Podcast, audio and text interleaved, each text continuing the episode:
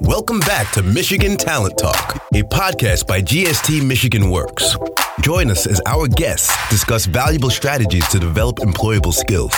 Whether you're just getting started, taking the next step, or making the switch to a new career, learn from experts how to get the most from your job search. Now, here's your host, Deonna Pratt. Welcome, welcome, welcome, and thank you for tuning in to the Michigan Talent Talk podcast. I'm your host, Deonna Pratt. Today, we are going to explore the power of listening. That's right. My guest today perceives listening as a real world superpower. He's going to share with us what that means and how it's helped him to become a successful serial entrepreneur. His journey began in high school selling Subway sandwiches. Can you believe it? Although he studied electrical engineering and in 2008, he graduated from Kettering University, he knew his calling was to become an entrepreneur. He opened his first store at the age age of 21. Yes, you heard me right. He opened his first retail store after graduating from Kettering University at the age of 21. Since then, he's opened five more businesses, all unrelated. He's, he has ownership in over 60 locations across six different industries nationwide. He's talented. He's an electrical engineer, a game programmer, a writer, a public speaker, a serial entrepreneur, and author.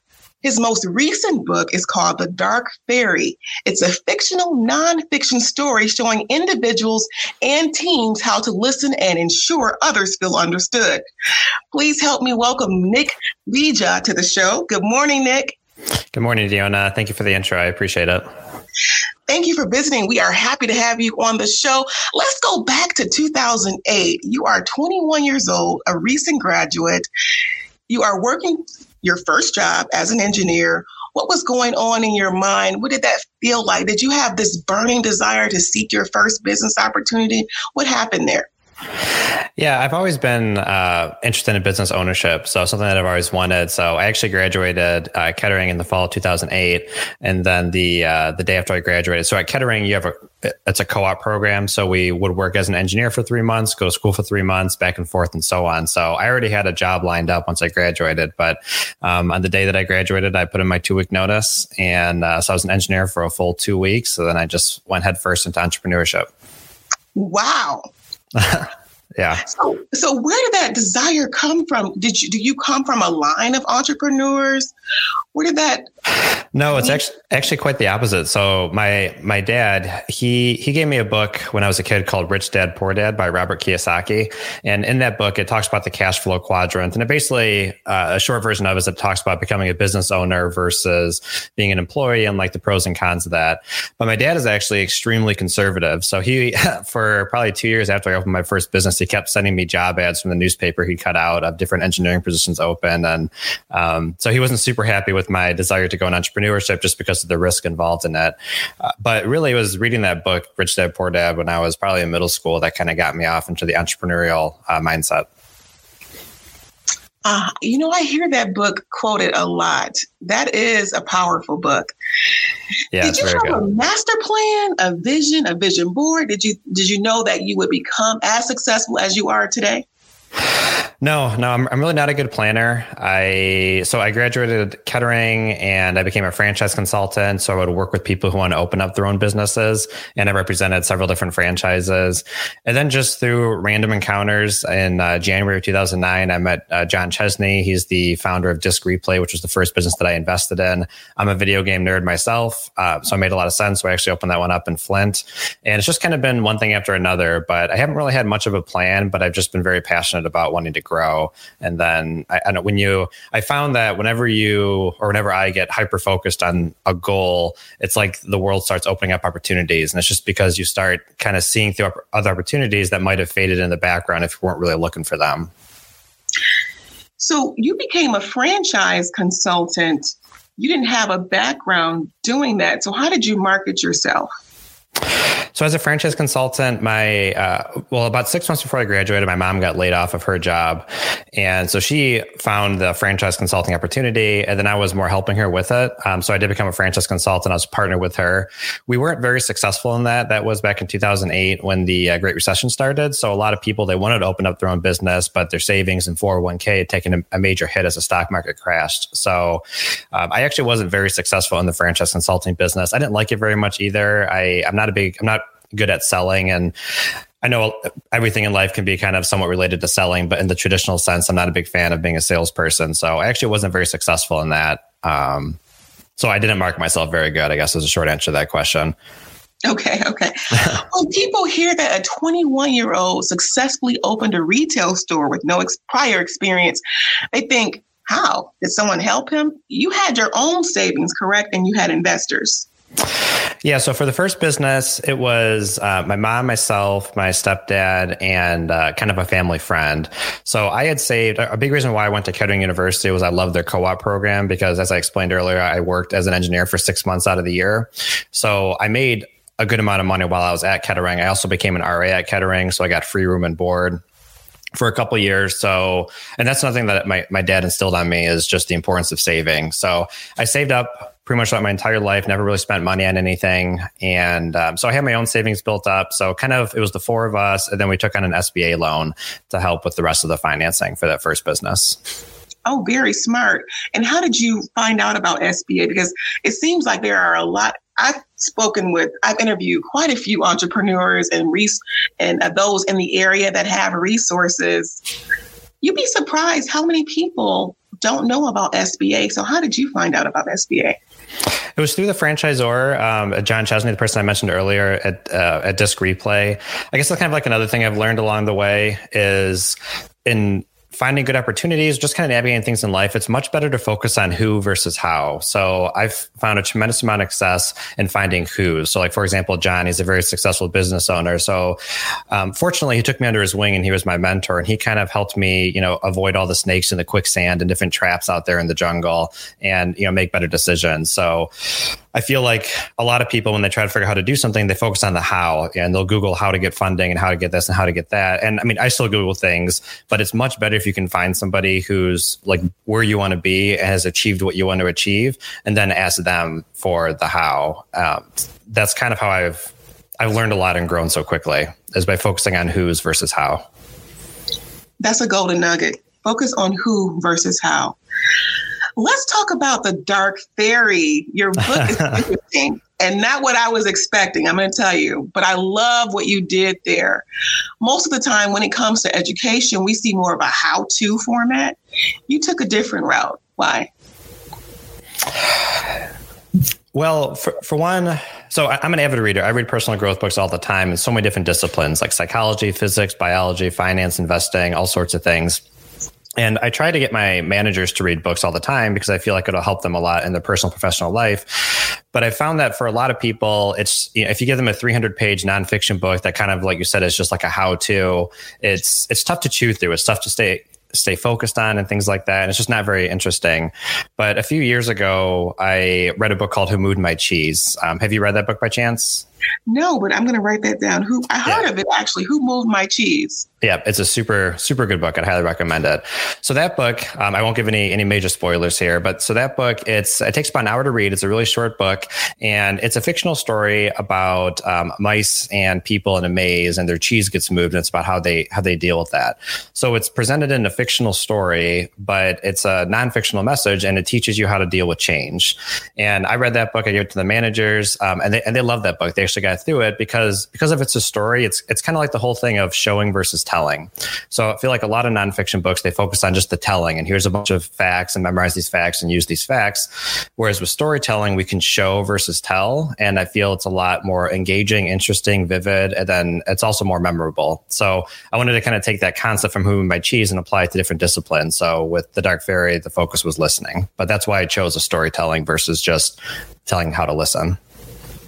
I can actually see, as I was reading the book, I can actually see that story being on in film, animated.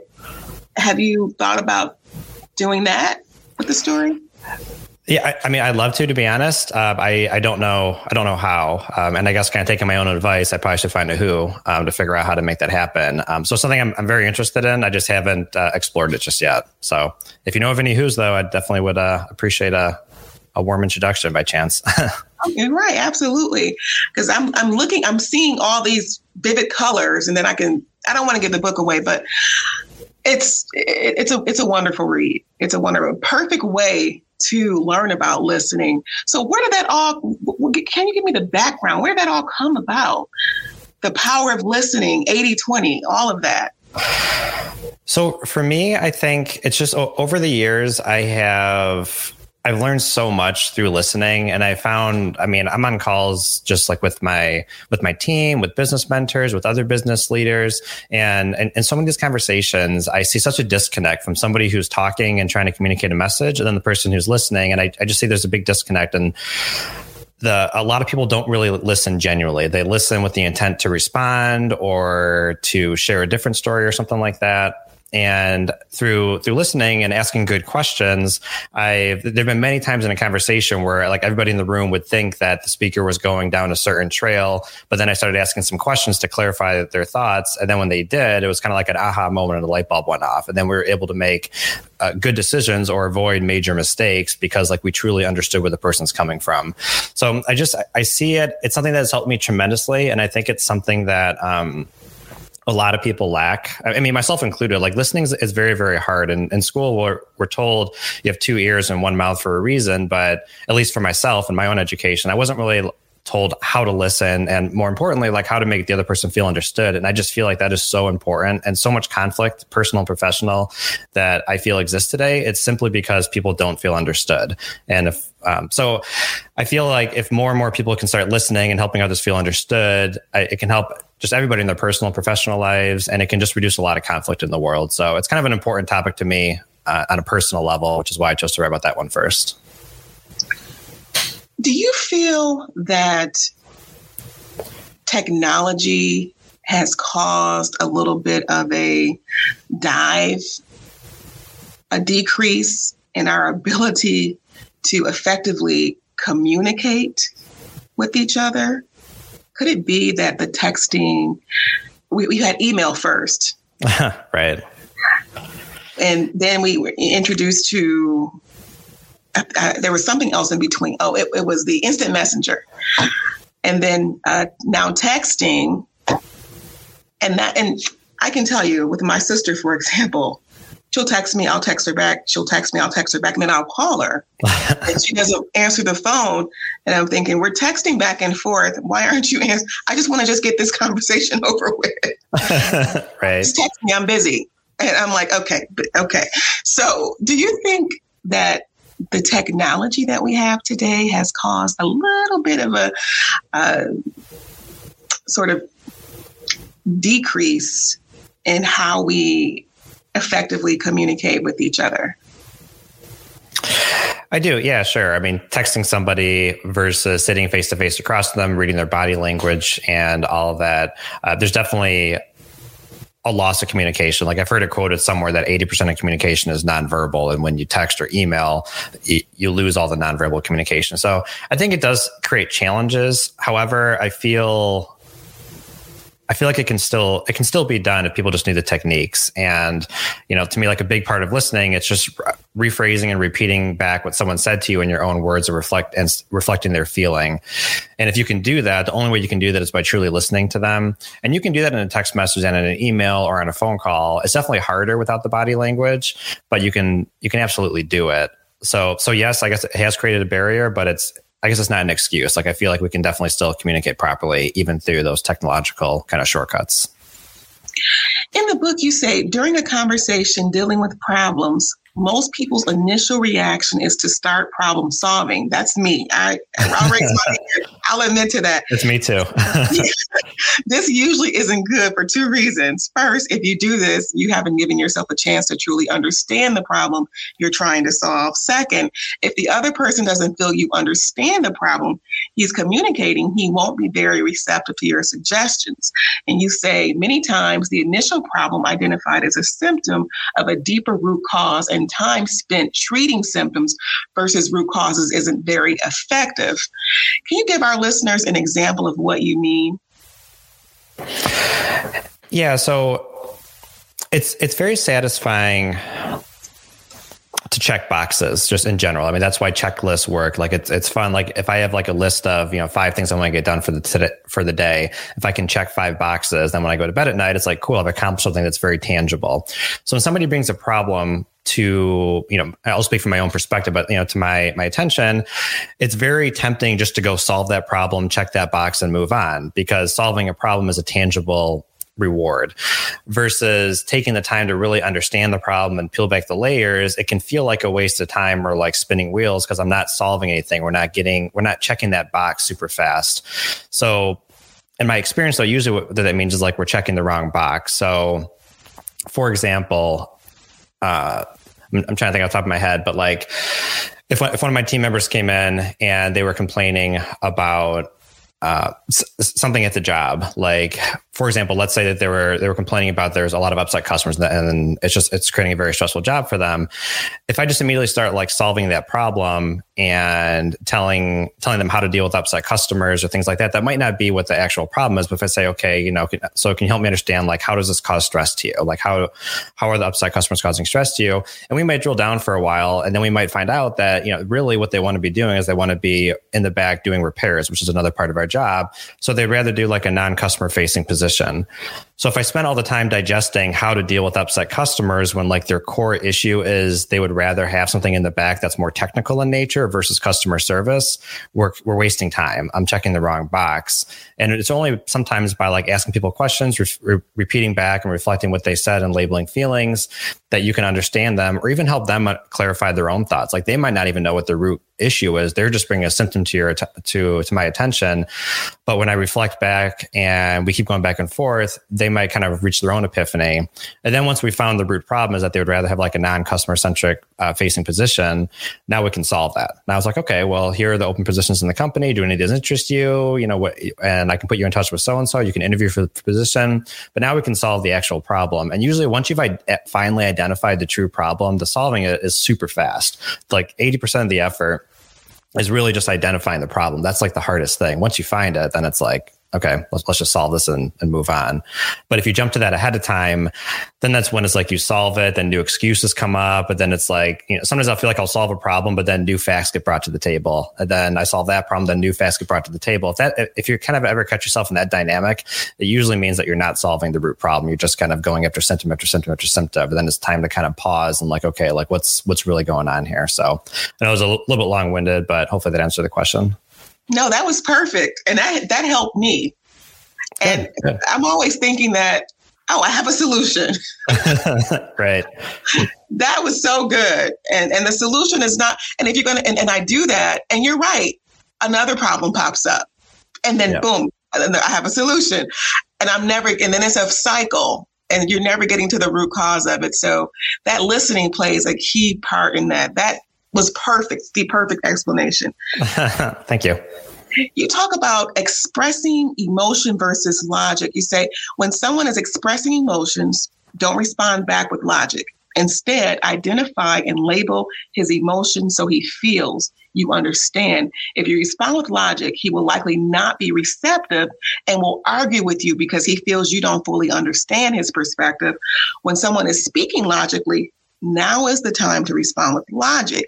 A typical conversation will switch back and forth between logical and emotional discussions, almost like a dance, by staying in sync with your counterpart. You'll keep progressing forward. What steps can our listeners take to get this disciplined? Yes, so this was another big aha thing that I've kind of learned over the years, but I'm, I'm a super logical person. I, mean, I got a degree in electrical engineering. So like I love logically problem solving. And in the past, and even sometimes today still, when someone brings me a problem, I, I, I want to just give them the logic, you know, and solve it. So if someone comes to me and is venting to me and I had like a really rough day and is going up at all the things, I just want to start solving their problem to then make the stress go away.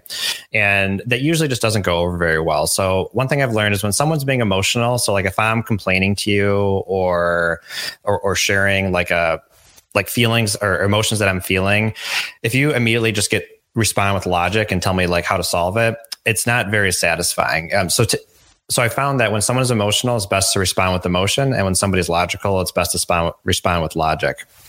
So usually when there's a problem, people start off as emotional. They're ex- expressing how frustrated they are with something or irritated or whatever. So before we, we solve it, I would say like, okay, so Deonna, it sounds like you're pretty frustrated because yesterday I did, you know, A, B, C, D when you were hoping I was going to do element or something like that. And is that right? Is that am I actually am I accurately explaining kind of how you felt? And if you said yes, you know that's it. It's like okay, um, so now we can get more to the logical problem solving. So, um, got a little tongue tied there, but hopefully I answered the question there. But basically, like when someone is being, if you sense that someone is sharing emotions, it's best just to label their emotions and repeat back to them what they just told you in your own words, and then ask them if that's correct to make show them that you understand. Once they feel understood, it's kind of like they get like a breath of air and they can relax. And then that's when it's time to switch to logical problem solving. Perfect. That was my next question. When do you introduce the logic? But, but that's when, once you understand or you see or sense or, or you confirm that they feel that you understand what they are saying, then you can switch to logic. Perfect. Exactly. Yeah. And it's really important that you don't just assume or like, or for example, if you and I were having a discussion, it's really important that I don't assume that I understand what you said.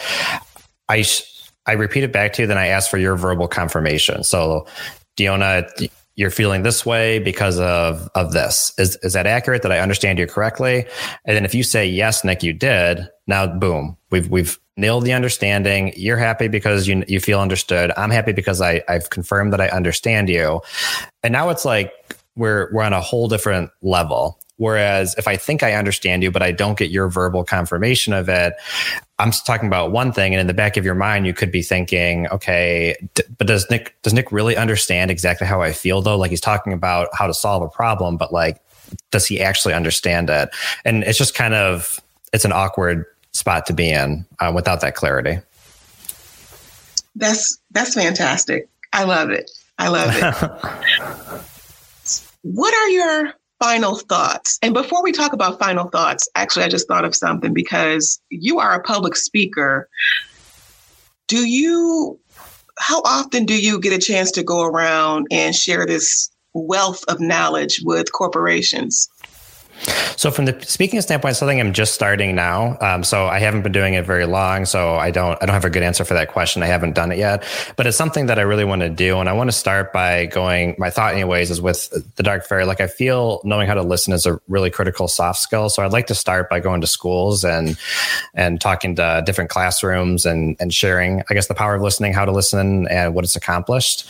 So that's something that I'm just getting off the ground now. Um, so I guess you can probably ask me again in maybe three years, and we'll see kind of how I've done with that. But it's something I'm. Just, it's a new a new endeavor that I'm starting. What are your final thoughts? What do you want to leave the listeners with? I'll say my final thoughts. Uh, I really believe listening is incredibly powerful. I would not have achieved anywhere near the amount of business success that I've achieved. I would not have the strong personal relationships with my friends and family.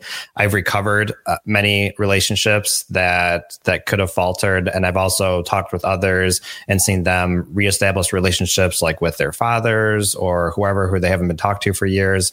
I, I truly think so many, so much conflict, if not all conflict, can just be uh, broken down into a misunderstanding. So I guess my the thought that I would leave is I would challenge people to try this with a conversation. The next time you have a, a conflict or an argument or disagreement with a friend or family member, um, I, I, would try it, and it, it is hard. So just know that it's hard. Don't I, I? I think sometimes people hear about listening, it's presented as if it's easy. Like, oh, just just listen. It's like, well, well how do I listen? So, the the biggest takeaways if you're going to be it's called empathetic listening is kind of what this concept is called. And uh, the biggest thing to do is when someone says something to you if they're complaining about a problem or venting it's to take whatever they said and rephrase it and then repeat it back to them and then label their feeling with it or label their emotion using your own words and then ask them if that's correct and if you understood them Uh, so, and just keep doing that over and over and over until they say yes. And usually when that happens, the first few times they'll say no, then they'll clarify their thoughts. Then you just repeat whatever they just said back to them and label their emotion. And it, it works every time and it works wonders. It, will it'll change. There's been times someone's been screaming and yelling at me and then i've employed this technique. It's again it's very hard because emotionally all i want to do is lash lash out back but like every single time i've done this it has just been amazing. It's changed the conversation instantly like within 20 30 seconds. It has completely changed the dynamic of the conversation and then we get into problem solving and we're off to the races. So um, i guess i would just challenge people to try it once see how it goes and you won't be disappointed I love it. Thank you so much for joining us. Yeah, this was a lot of fun. Thank you for inviting me. I really appreciate it. Uh, and I appreciate all the kind words. Um, it really means a lot. Well, they are genuine. I mean it. Thank you. Nick Leja, everyone. The book is called The Dark Fairy. You can purchase it right now on Amazon. Visit Nick, N I C K L E J A dot com for more information about Nick and to contact him. That's our show. Thank you so much for listening and have a wonderful day.